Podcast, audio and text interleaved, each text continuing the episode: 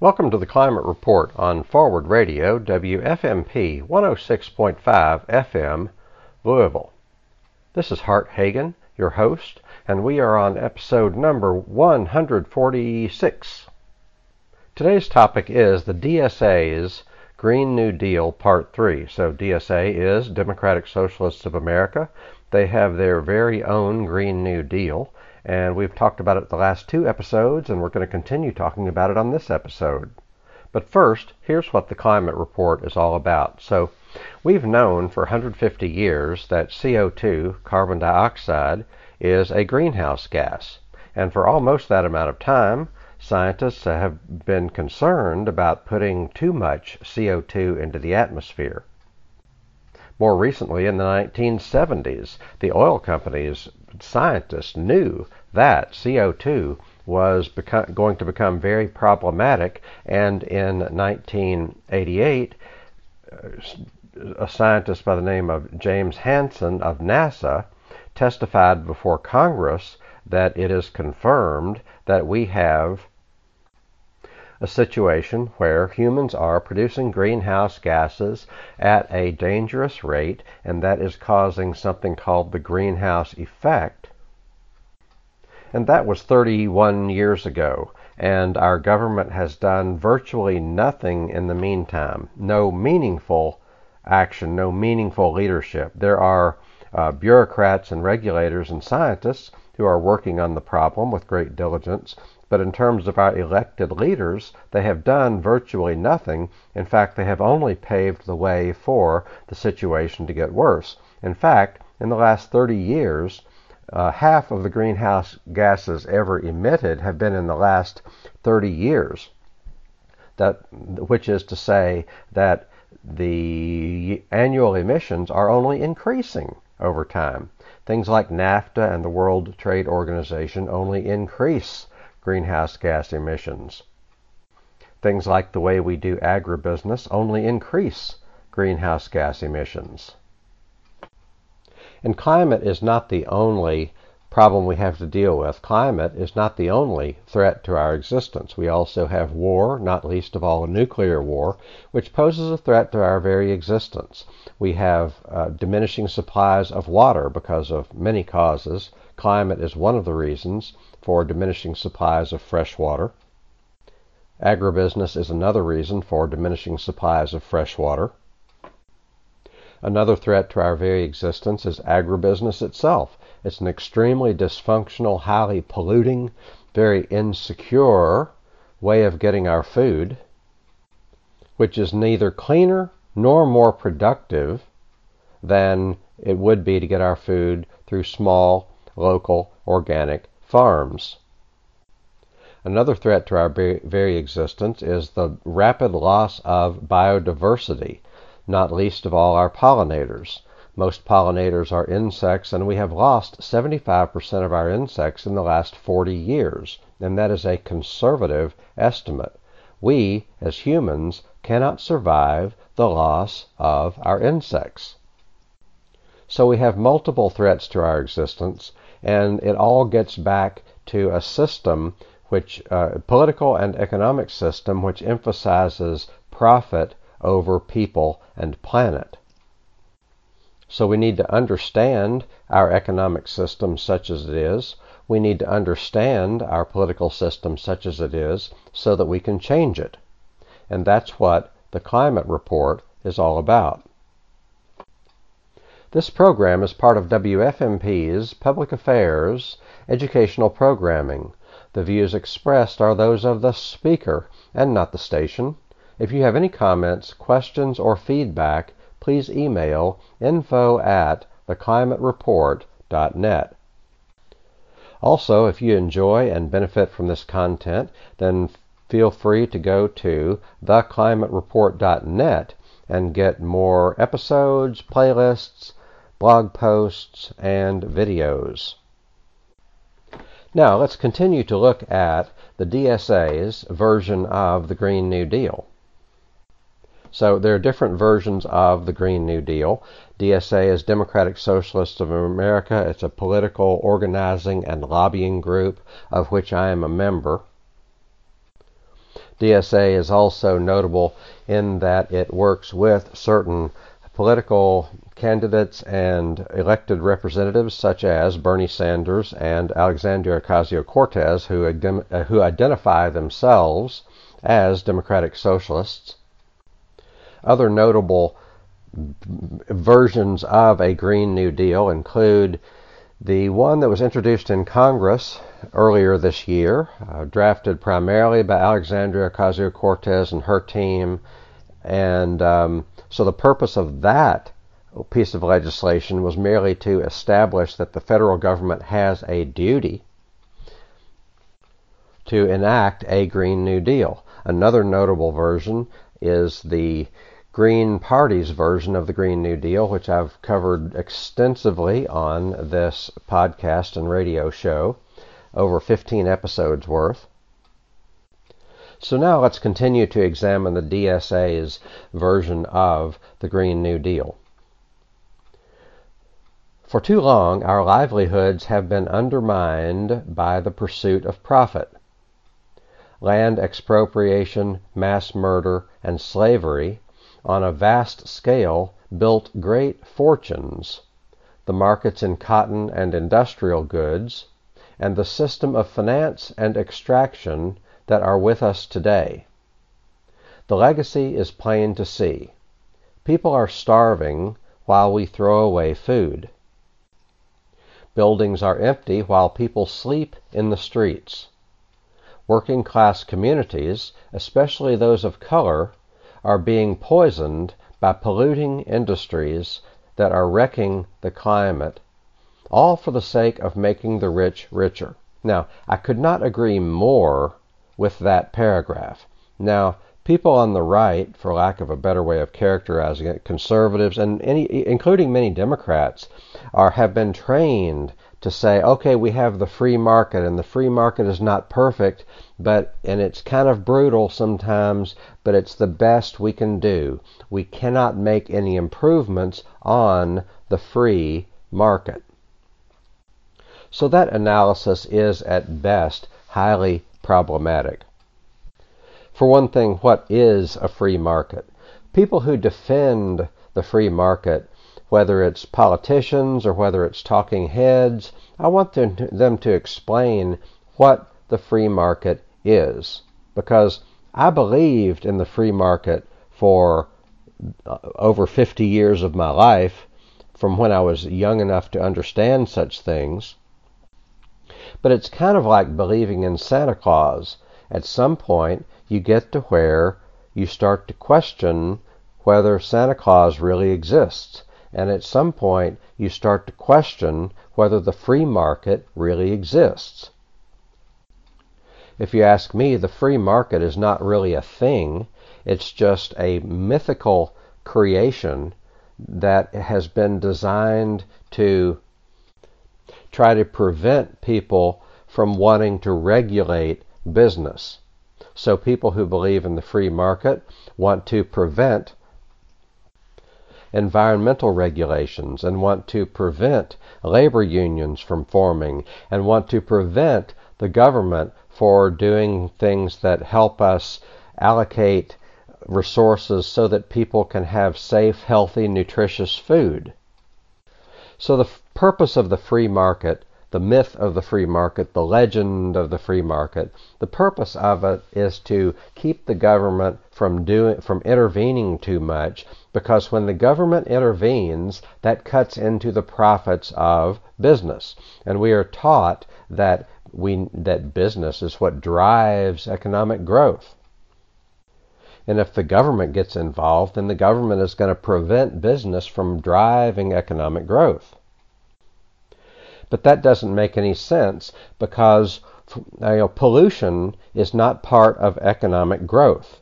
Or if pollution does cause economic growth, if polluting industries cause economic growth, then do we want economic growth? If the coal industry causes economic growth uh, and causes pollution, then shouldn't we find a more pollution free way of getting our energy?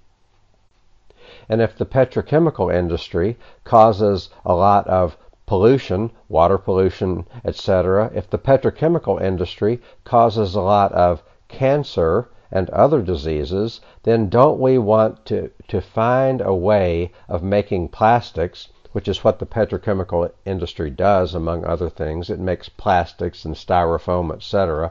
Shouldn't we find a way to make materials that are useful but do not pollute? Sure, we should. So it's just silly to say that the government should just step back and not interfere with business. In fact, quite often, when the government does interfere with business, that creates jobs. For example, a friend of mine in West Virginia uh, said that regulations create jobs. When you regulate, for example, the coal industry and keep it from polluting so much, then what that does is it creates jobs in the insofar as you have to pay regulators to do their work. Uh, that's on the government side of things. And on the private industry side of things, private industry has to pay compliance officers to make sure the regulations are complied with. So regulations actually create jobs. So regulations, sensible, reasonable regulations, are not a threat to jobs, but they are often a threat to profits. Well, we should want to threaten profits, especially if those profits go to a very rich, very few people, because concentration of wealth is bad for society. If we want to stimulate the economy, then we will spread wealth around. If we want to stimulate the economy, then we will focus more on jobs and less on profits. Fossil fuel industries create a lot of profits. They're very profitable, but they don't create very many jobs. By contrast, renewable energy, such as solar and wind, they create jobs, but they're not as profitable as fossil fuels. So if we want to create more jobs and less profits, we will go to renewable industry because renewable energy because renewable job renewable industry creates more jobs though it's not as profitable. Continuing to read we can no longer allow our lives and liberation to be undermined by an extractive system that uproots wealth from nature, communities, workers, and vulnerable peoples while imposing onto them all of the costs. So in this sentence, when it talks about extractive, an extractive system, that means like we extract coal from the ground and then we sell it. We extract oil from the ground and then we sell it. We extract natural gas from the ground and then we sell it. Those are profitable activities, but they're highly polluting activities, and they're activities that no longer create very many jobs. So you you create a lot of profits, and then what it also says here is that those industries impose upon people the costs.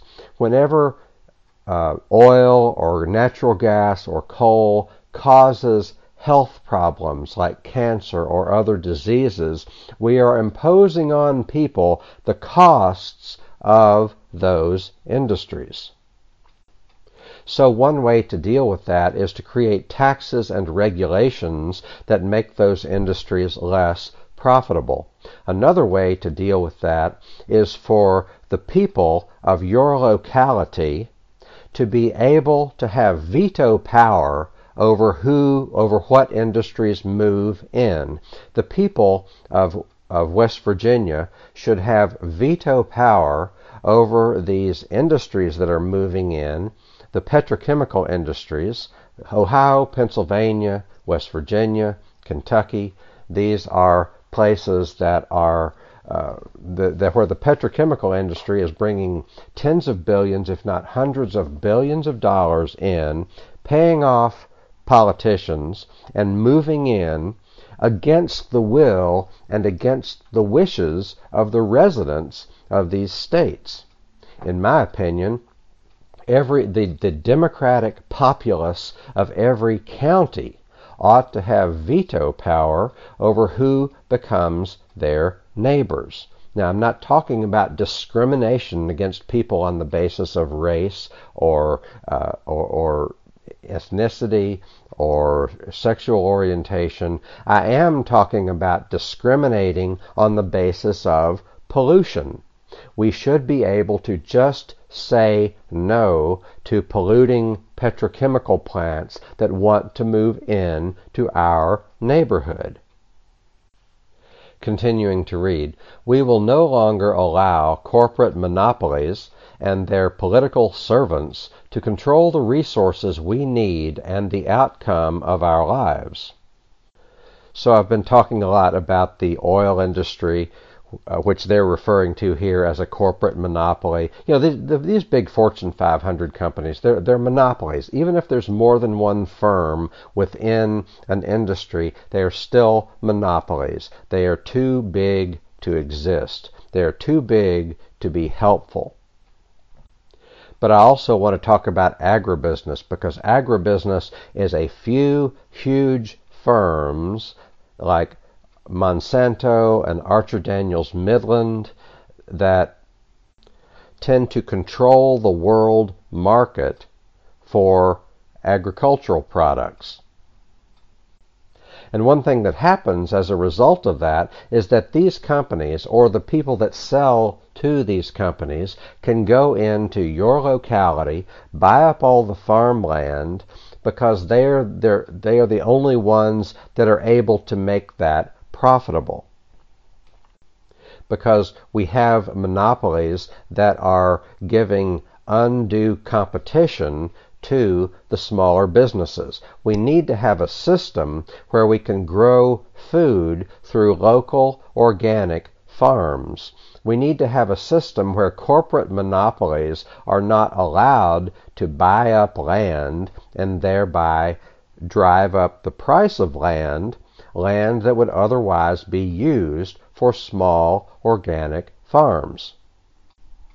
So these corporate monopolies not only serve to drive up the price of land out of reach of your average local organic farmer, they also, you know, by the nature of what they do, they pollute and they decimate pollinator populations. So they come in, they buy up all the land, they plow up all the land, they do lots of tilling, which is bad for land and bad for water. They put on fertilizers that kill all the biota or the living things in the soil.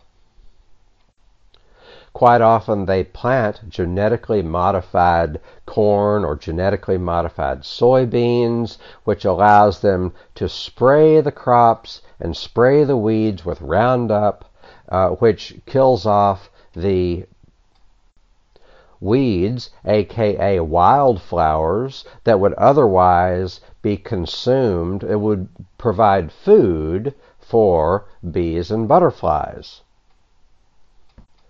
So these agribusiness corporations, by the nature of the way they do business, it is polluting and it destroys our natural resources. It pollutes water. It, it has a high impact on climate. It destroys pollinators. Therefore, it destroys birds because birds are the same part of the same food chain that bees and butterflies are in.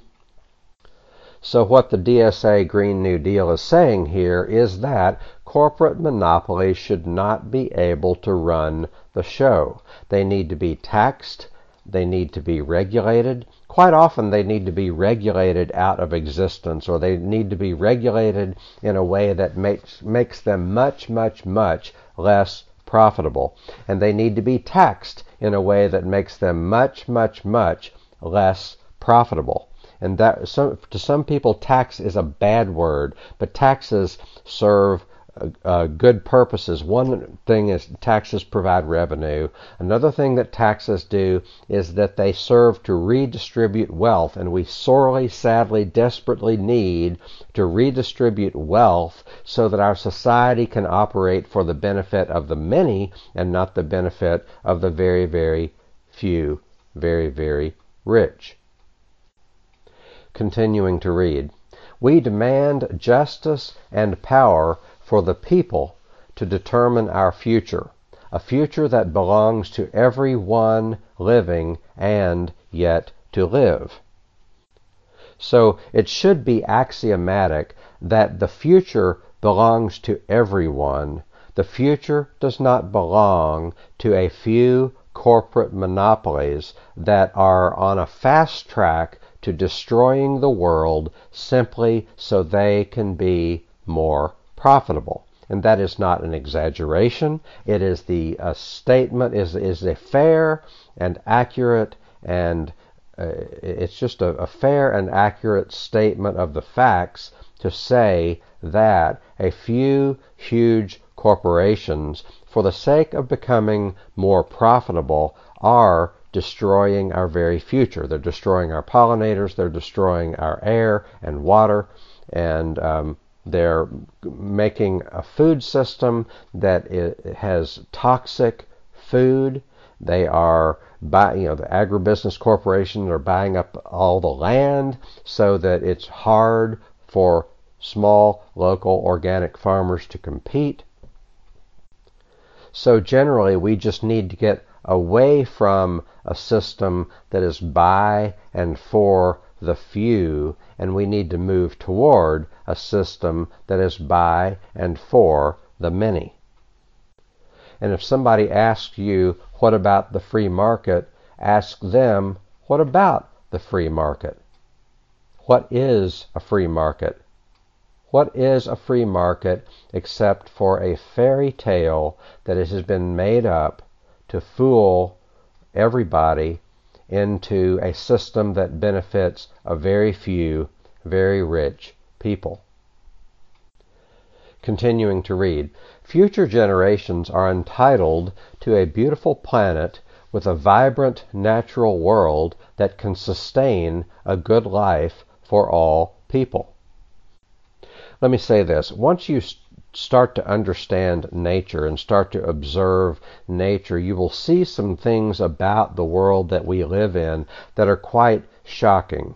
For example, the disappearance of insects and the disappearance of birds. Scientists will tell you that at least 75% of insects have disappeared in the last 50 years. And those of us who are old enough to remember the 60s or the 70s or 80s remember a time when bugs would kind of, you know, get splattered on your windshield, and that doesn't happen anymore because there aren't any bugs. So the natural world is being destroyed at a very rapid pace. That's why scientists talk about the sixth great extinction. There have been five great extinctions. The last one was 65 million years ago when the dinosaurs died out, and that one was caused by an asteroid. That was the fifth great extinction, but the sixth great extinction is being caused by humans. It's being there are many different factors, but it's a removal of habitat. It's because yes, it's because of insecticides. That's part of it, but it's because of a removal of habitat. Uh, all the development that we have. Uh, it's unsustainable. The agriculture that we have is unsustainable because we need to share our space uh, our in our air and our water and our woods and our lawns, we need to share those spaces with the living things that are co-inhabitants of this earth. And guess what?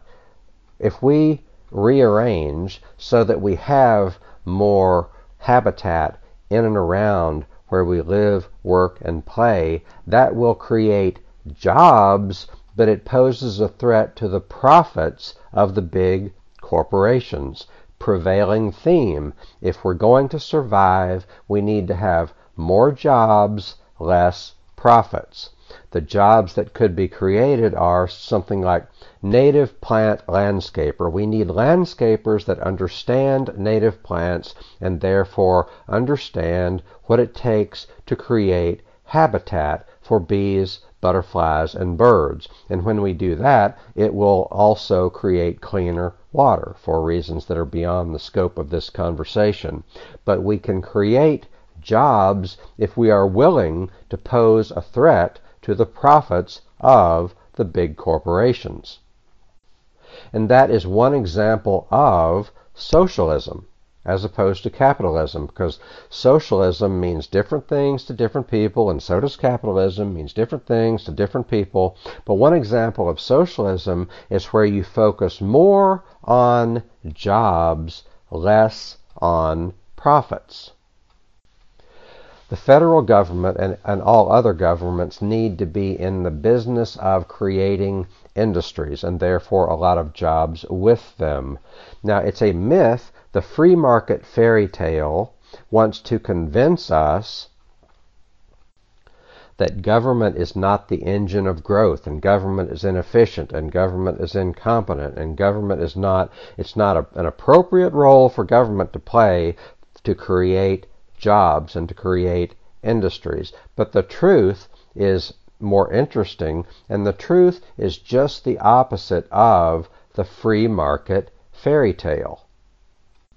The reality is that the government creates jobs and industries. For one thing, the government create, you know, spends a trillion dollars a year on the military, which is no disrespect to the people who serve in the military, but as an institution, it is a fundamentally destructive industry. It is fundamentally destructive. But another interesting thing about the military is that when we spend money on military, there's a lot of research and development that comes out of that. There's lots of spin off technologies. For example, we only have computers, including cell phones, because the government did a lot of research for a lot of years and created all the basic components of a, a cell phone. So government research creates industries and government funding creates jobs. Anything you hear to the contrary is a cruel joke. Now, I've only got about another minute and a half left. I want to leave you with something to think about. So I've said many times that we have an opportunity to create a whole new world. One, uh, you know, a whole new world that includes things like local organic farms where we can get safe, nutritious food affordably we have an opportunity to create a, a, a, transportation system where people can get around on buses and trains and not have to spend $10,000 per car per year on automobile transportation. And when somebody asks how we're going to pay for all this, I want you to respond as follows. Ask them, how do we pay for the system that we have now? How do we pay for a highly polluting system? For one thing, we pay for it with health care costs. But you know, we, we pay for we spend money on subsidies for fossil fuels, which is exactly the opposite of what we need. We spend a trillion dollars a year on defense, which is not defense. It makes us less safe, not more safe. So we have an opportunity to create a whole new world. It is feasible. We just need to get our we need to get ourselves and our politicians mobilized to make it happen. That's all for today. Thank you for joining me. Hope you've enjoyed this. Come back soon. Bye now.